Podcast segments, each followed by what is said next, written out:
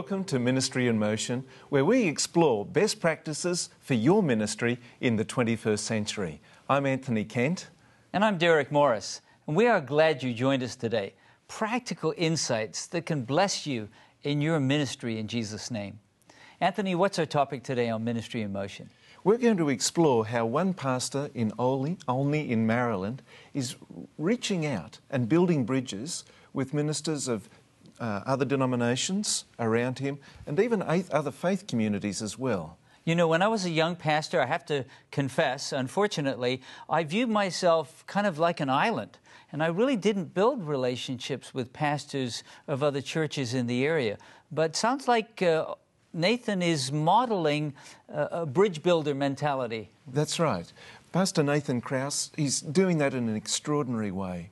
And you know, when we think back to some of the historical figures of Adventism. One key one, Ellen White, who had a great deal with the, the, founding of the Adventist Church, she actually writes about the importance of Adventist pastors meeting with pastors of other denominations, praying with them, praying for them, and building bridges, encouraging one another to, to study God's Word together. Sounds like an important topic today. I'm really looking forward to it as well. And uh, Stay with us. We'll be right back after the break with Pastor Nathan Kraus.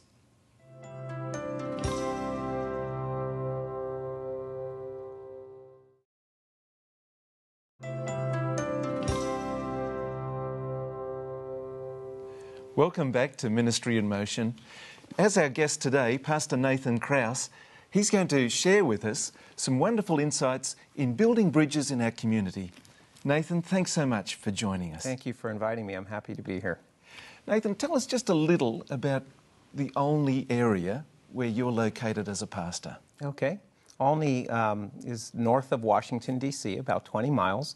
It's a residential community that's grown quite a bit commercially recently. A lot of shops, stores, restaurants there. There's a hospital in the community. So it's, it's a very nice community to live in. It sounds idyllic. And what's the church like that's in that community? The church uh, is often called a small church. it right. was 98 members when I arrived about 10 years ago. We've about doubled in size now. We're 200.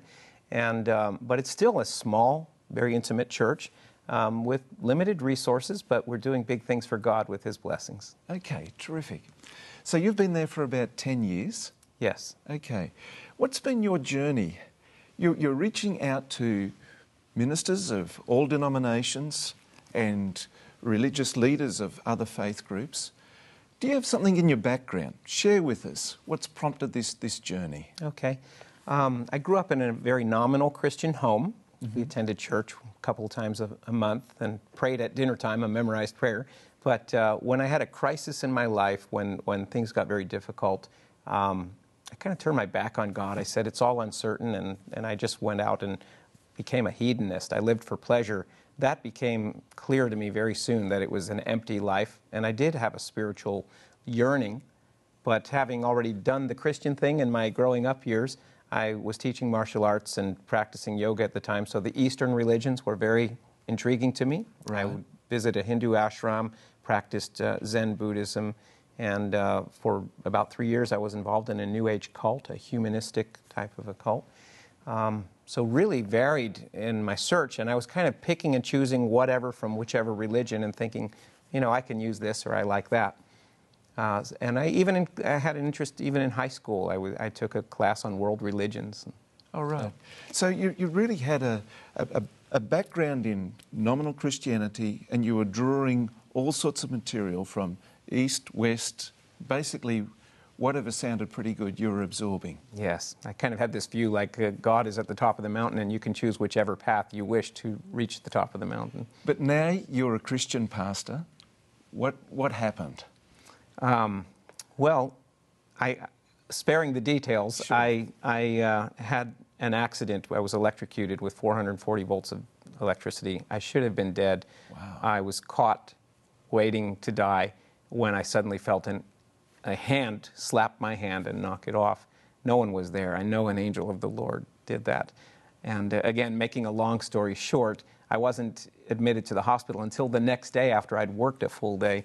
And, um, but I look back on that and I realize God saved my life So you were electrocuted, then you worked for a whole day, then you went to the hospital. Am I hearing you right? That's right. And, and I was in the hospital a few days, and they said if I hadn't come in, I, I would have died probably.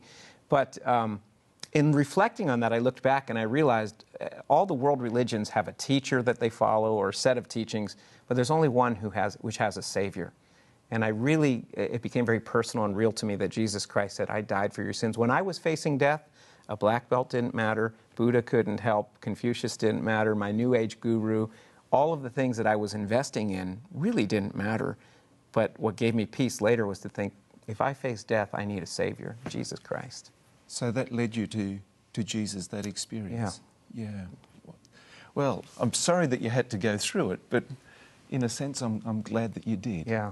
Now, Nathan, you, you have quite an extraordinary ministry with ministers of various denominations in Olney and other faith groups, Jewish groups Yes. as well as Muslims. Muslim as well, yeah. H- How did this start? What was the initiation for this? Well, I've always had this seed planted in my head from college days. I still remember Pastor Hancock at Weimar College telling us when you graduate and you're in ministry, get involved in your local ministerial group or fellowship or your association. Um, but I, um, I did that in my first post in ministry, but it was so um, unfocused and, and large and anything went that it really became kind of a meaningless social club. Okay. So I would encourage any pastor who's thinking of joining a group, try to help the group define itself and what its, its goal is and have a vision. Um, but recently, I have to confess, again, I was kind of um, on the fringes, not very involved in a ministerial group, and it actually, be, in the one in the Olney area, just became defunct. It wasn't meeting anymore. What happened was we had a crisis in the community. And whenever a crisis happens in the community, it's an opportunity for God to work. Exactly. The, the synagogue that was very just about a quarter mile from our church was vandalized two summers ago um, with anti-Semitic graffiti and, and swastikas and so forth. And so I saw it as an opportunity. And I have to say, I'm ashamed that before this, I'd never reached out and met the rabbi there. So, what did you do? I went across the street, uh, you know, and I or down the road and across the street, and I said, "Hey, I'm sorry for what happened, and I just want you to know we're here to support you in whatever way we can. We don't approve of such things. We're happy that you and your faith community are part of our greater community here in Olney, and we want to reach out in whatever way we can to support you at this time." And what was the response from the rabbi? he was so pleased. And I had found out that there were a couple of other pastors in the area who had also done the same thing. So I got in touch with them. Um, I drafted a, a, letter where we offered our support and encouraged this group. Um, all about a dozen of us signed on to this letter. We presented it. Two weeks later, there was a healing Sabbath, they called it, held at the, the synagogue. 700 some members from or people from the community who were in t- attendance. The governor of the state was there. Wow. The um, the uh, UN ambassador to Israel was there, and a lot of other local politicians and, and community leaders. So really, an opportunity for us to touch a lot of lives there and and and uh, make an impact. I was invited to speak at this, uh, and I spoke on Psalm 133 right. brothers in unity. And um, what, a, what, a, what a blessing, you know, the, the doors were opened through that. A number of people um, came to me afterward and said we'd never heard a perspective like that. So it actually opened up a dialogue, initiated an opportunity where Jews and Christians would study together. This is a wonderful story, and there's more to this story that we want to explore with you, Nathan. We'll be right back with more of Ministry in Motion. If you'd like some more information about the program or if you'd like to send us some feedback, we're available at ministryinmotion.tv. Uh, send us feedback, but you can also capture a whole vast array of resources there as well. We'll be right back straight after this break.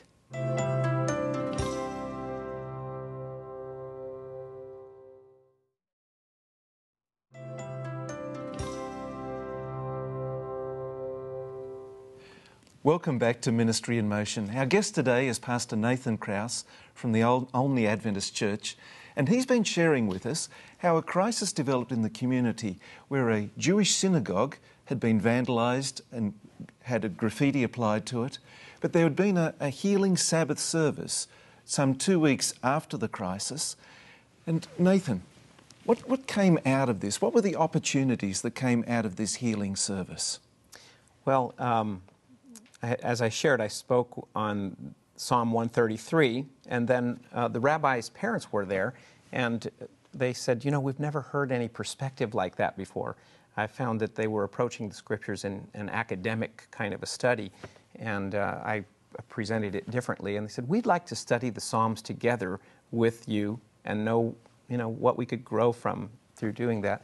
And so um, we did. We actually began an evening, a weeknight evening series. The synagogue normally had adult education classes for, of some sort anyway, and so they plugged right in there a series on the study of the book of Psalms, the books of Psalms, you know, the Psalms. And so um, different pastors or rabbis were invited to present each night. Um, I actually took a bold approach. Some presented on praise psalms or Psalm 23 or whatever. But having been invited, I said, I'm going to just jump right in here with both feet and try not to be offensive, but just be very open and direct. And I took Psalm 22. Just remind us, what, what's some of the essential parts of Psalm so Psalm 22? 22 is, is Jesus actually quoted from it on the cross. And uh, of course, we see it not only as something that David experienced, but having a dual fulfillment in that it was a prophetic messianic psalm. And so I explained that, and I was very clear I don't mean to offend anybody. I was in the synagogue with Mm-hmm. Jewish people and Christian people. Um, but right there in their synagogue, I had the opportunity to share here's a Christian perspective of Hebrew scripture. And I, no one was offended because our whole point was to understand each other and to respect each other even in our differences.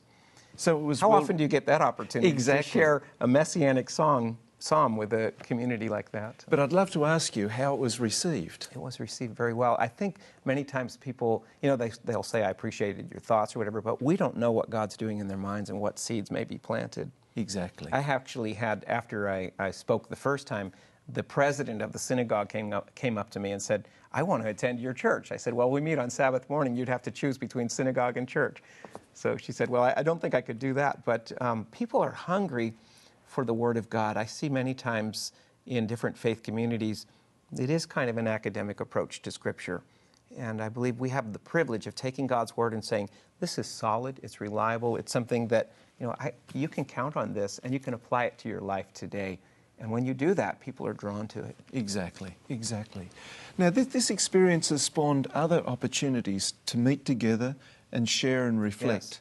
What, what are some of the other opportunities that have occurred, Nathan? Well, the group began meeting uh, once a month in a local restaurant, and so we, this week I'll be meeting with them again. Right. And one of the original intentions was for us to study Scripture together.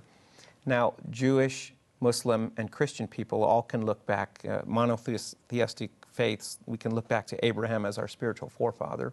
So there are common scriptures that we can study in the Tanakh, as the Jews would call it, the Old Testament, respected as well by Muslims. So we, we were we set out to do that, but quickly failed, and it became kind of a planning and meeting and socializing time. We're now moving back toward that, and actually this week I'll be presenting a study from the Old Testament to that group, and we're going to make that a part of our regular routine, routine again. Right. So- Now, Nathan, in, in the earlier segment, you were talking about how you'd been part of a, a group of interdenom- interdenominational pastors meeting together. And some occasions it wasn't really happening, but in other cases it was working. What would you say to a pastor that was part of a group where it wasn't really happening? How would you suggest they could crank Yeah, it up right. and, and really get it working? I think we had the added blessing, if I can call it that, of having the crisis occur in our ministry because that propelled us forward where we said, we want to do something which changes our community where these kind of things don't happen. But you don't want to wait for something like that to happen if you can be proactive. And uh, I think if you're in a group like that and you could help the other ministers see that there's a need for us to reach beyond ourselves and not just have a social club here, say, what can we do together to impact our community outside of us for God? And that's something we have been doing. I actually didn't share that. Uh, to com- complete my answer to your question earlier, some of the other opportunities we've had, we've had interfaith Thanksgiving services twice now um, since the, the formation of the group. Um, we have had study Let me just, series. can I just back up there? What, what do you do with an interfaith Thanksgiving Okay. service? Uh, I think, first of all, we have to be willing to accept that we're going to experience some things that are maybe unusual to us and different because in respecting other traditions and we're not talking about giving up our own values or principles but um, there is the blowing of the shofar to mm-hmm. begin mm-hmm. and then um, one of the muslim leaders in the community recited a prayer in arabic mm-hmm. uh, that's not something we experience every day in church you know yeah. but that that is something that we can um, expose ourselves to and appreciate about others and so that, that's part of it where we all come together and we're saying we're giving prayers of thanks to God. And then uh, I shared a history of Thanksgiving.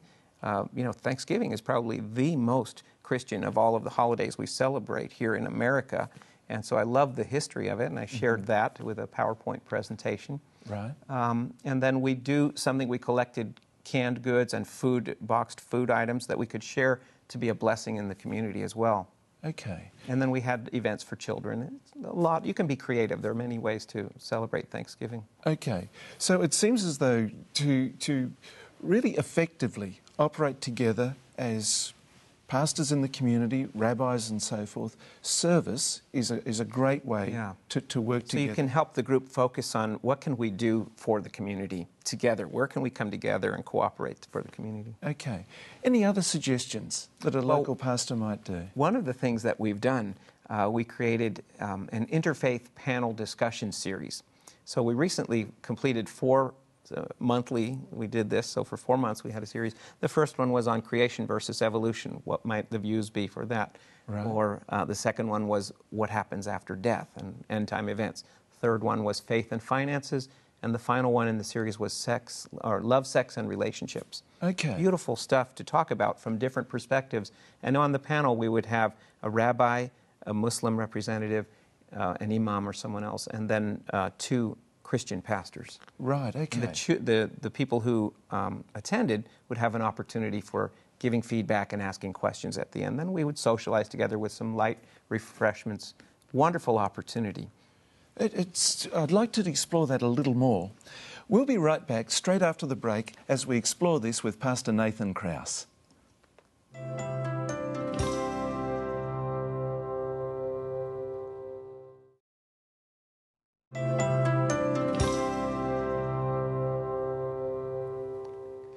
Welcome back to Ministry in Motion, where our guest is Pastor Nathan Kraus, and joining us is our co host, Derek Morris. Welcome, Derek. Thanks so much. It's, it's a great discussion today. It is. Nathan, just before the break, we were talking about these interfaith dialogues that have been ta- taking place. You said there'd been four. Yes. Remind us again of those four topics. Okay. The first one was on creation versus evolution. Right. The second was uh, called What's Next. It was about what happens when you die and what, end times might be like. Interesting. The third one was Faith and Finances. Right. And the fourth one was Love, Sex, and Relationships. And these are areas that we thought would appeal to people's interest because it's where the rubber meets the road when you're yeah. talking about faith in life. These sound like the real issues of life, don't yeah. they? Yeah. Now, what, what's the format of each one of these programs? Each one has a panel of four individuals. Uh, so there would be a Jewish person, a Muslim person, and two Christians, is how we worked it out. And that we felt would be kind of a broad representation of the communities of faith in our Olney community. Um, and that would vary from time to time. I actually had the privilege of being on the panel at one of the events, and our church hosted the event, What's Next, the one about end times and what happens after death. Right, and how was it received? Was it just a few people there for the occasion? No, it was packed. It was packed with people from many different walks of life and different faith communities. Um, I mean, people want to know what's going to happen after I die. And sometimes, I'm sorry to say, uh, it's unfortunate that they're not finding those answers even in their houses of worship or their faith communities, or they're not finding those answers in a way that meets their needs, perhaps. And so, um, we heard from different perspectives, and again, many times what was presented, I don't mean any disrespect to others who are faith leaders, but it may have been very academic, or it may have been, you know, this, this is one view, or here's another view, and kind of just throwing out ideas. Um, what I tried to do, and I think what God calls us to do in ministry, is to say, what does God's Word say about this? And we took it from there, and I presented what God's Word says about that topic. And had a lot of positive feedback at the end. People said, you know, what you presented really made sense it was the best we heard. Well, that's not any credit to me, like, well, look how great I am. I simply took God's word and said, this is what we read in Scripture about what we can expect after death. That's interesting. That's It seems that even if people wouldn't agree with you, they at least would know that you went to the Holy Scriptures as, as a, a guide. And for many of them, it was the first time they'd heard that view presented from the Scriptures themselves. Mm-hmm. Interesting. Now, what, what would you suggest to a pastor who's thinking, is this important? Why, why should a pastor invest some of their limited time, hmm. discretionary time of ministry, and involve themselves in a venture like this? Well, I think we do need to be sensitive to our time constraints. I respect that when pastors have that. I was actually, when the, the group was forming, they asked me to serve as the president. And I said I probably couldn't do a good job of that because I do have limited time constraints. And, and so um, someone else is doing that and doing a great job, one of the rabbis. Uh, but you can still be involved. You can still, you know, even if you can't attend everything and every time, try to connect. I think anytime we rub shoulders with people who are different from us, we're actually following the model that Jesus gave, aren't we? Jesus was very deeply involved in the lives of people in the community. He wasn't afraid to brush up against people who were quite different from him, whether theologically or by lifestyle or whatever.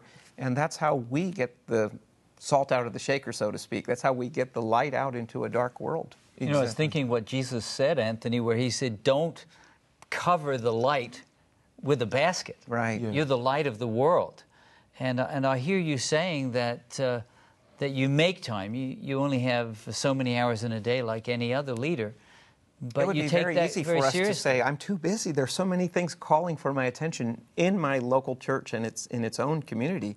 Um, but I think our members begin to understand when they see what's happening that this is an investment where God has called you to minister outside of, of the church itself uh, in your local church community, but to the community in which you live.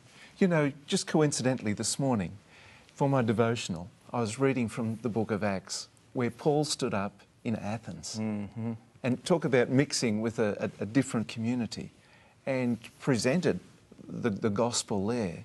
It was an extraordinary presentation. Now, there wasn't a huge response, but there was some important responses there as Yeah. well.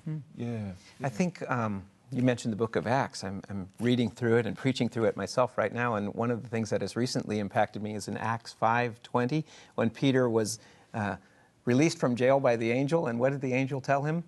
Go stand in the temple and speak the words of this life to the people. Um, and in my study, I, I learned that the temple is called by, was called by the Jewish people the house of our life. But the angel says, Go speak the words of this life, this life in Jesus. And I think that's what he's calling us to do today. God tells us, Go speak about the life you have in Jesus. Where the temple was a common meeting place where, you know, kind of the, the masses came together, we need to go be a part of our community and speak about the life we have in Jesus. Exactly. Yeah. Well, this has been a fascinating discussion. It really has, where we've seen a local pastor, and with all respect, Nathan, it's it's not a mega church that you're pastoring. No, it's not. and it's not in a, in a metropolis, but addressing a real need, where there was a crisis that came along, a, a tragic event, and yet positive things have come out of that. And this has just been so Only God can do that too. It's That's great true. how He turns things around for the blessing. Exactly. And we've also learnt how a pastor can, can reach out into the community, build bridges rather than walls, and, and make an impact for the community as well. You know, and that's it. We've made friends. We've be, if nothing else happens, we've increased our circle of friends, and friends are important in life, right? To support you through. My children playing with the rabbi's children, having some friendship and finding common interests. It's a beautiful thing, and I think it makes the world a better place when we appreciate differences and don't try to accentuate those differences. Amen. That's exactly right. Well, Nathan, thanks so much for joining us. And Derek, as always, thank you for your participation Good as to be well. here today. But thank you too for joining us for another program of Ministry in Motion. We're delighted that you've chosen to tune in. We hope you'll join us next time. But in the meantime, you're welcome to visit our website, ministryinmotion.tv. There's opportunity there for you to feedback, to share resources, and perhaps you've got a story. We're, we're eager to hear from you and what you could share with us as well.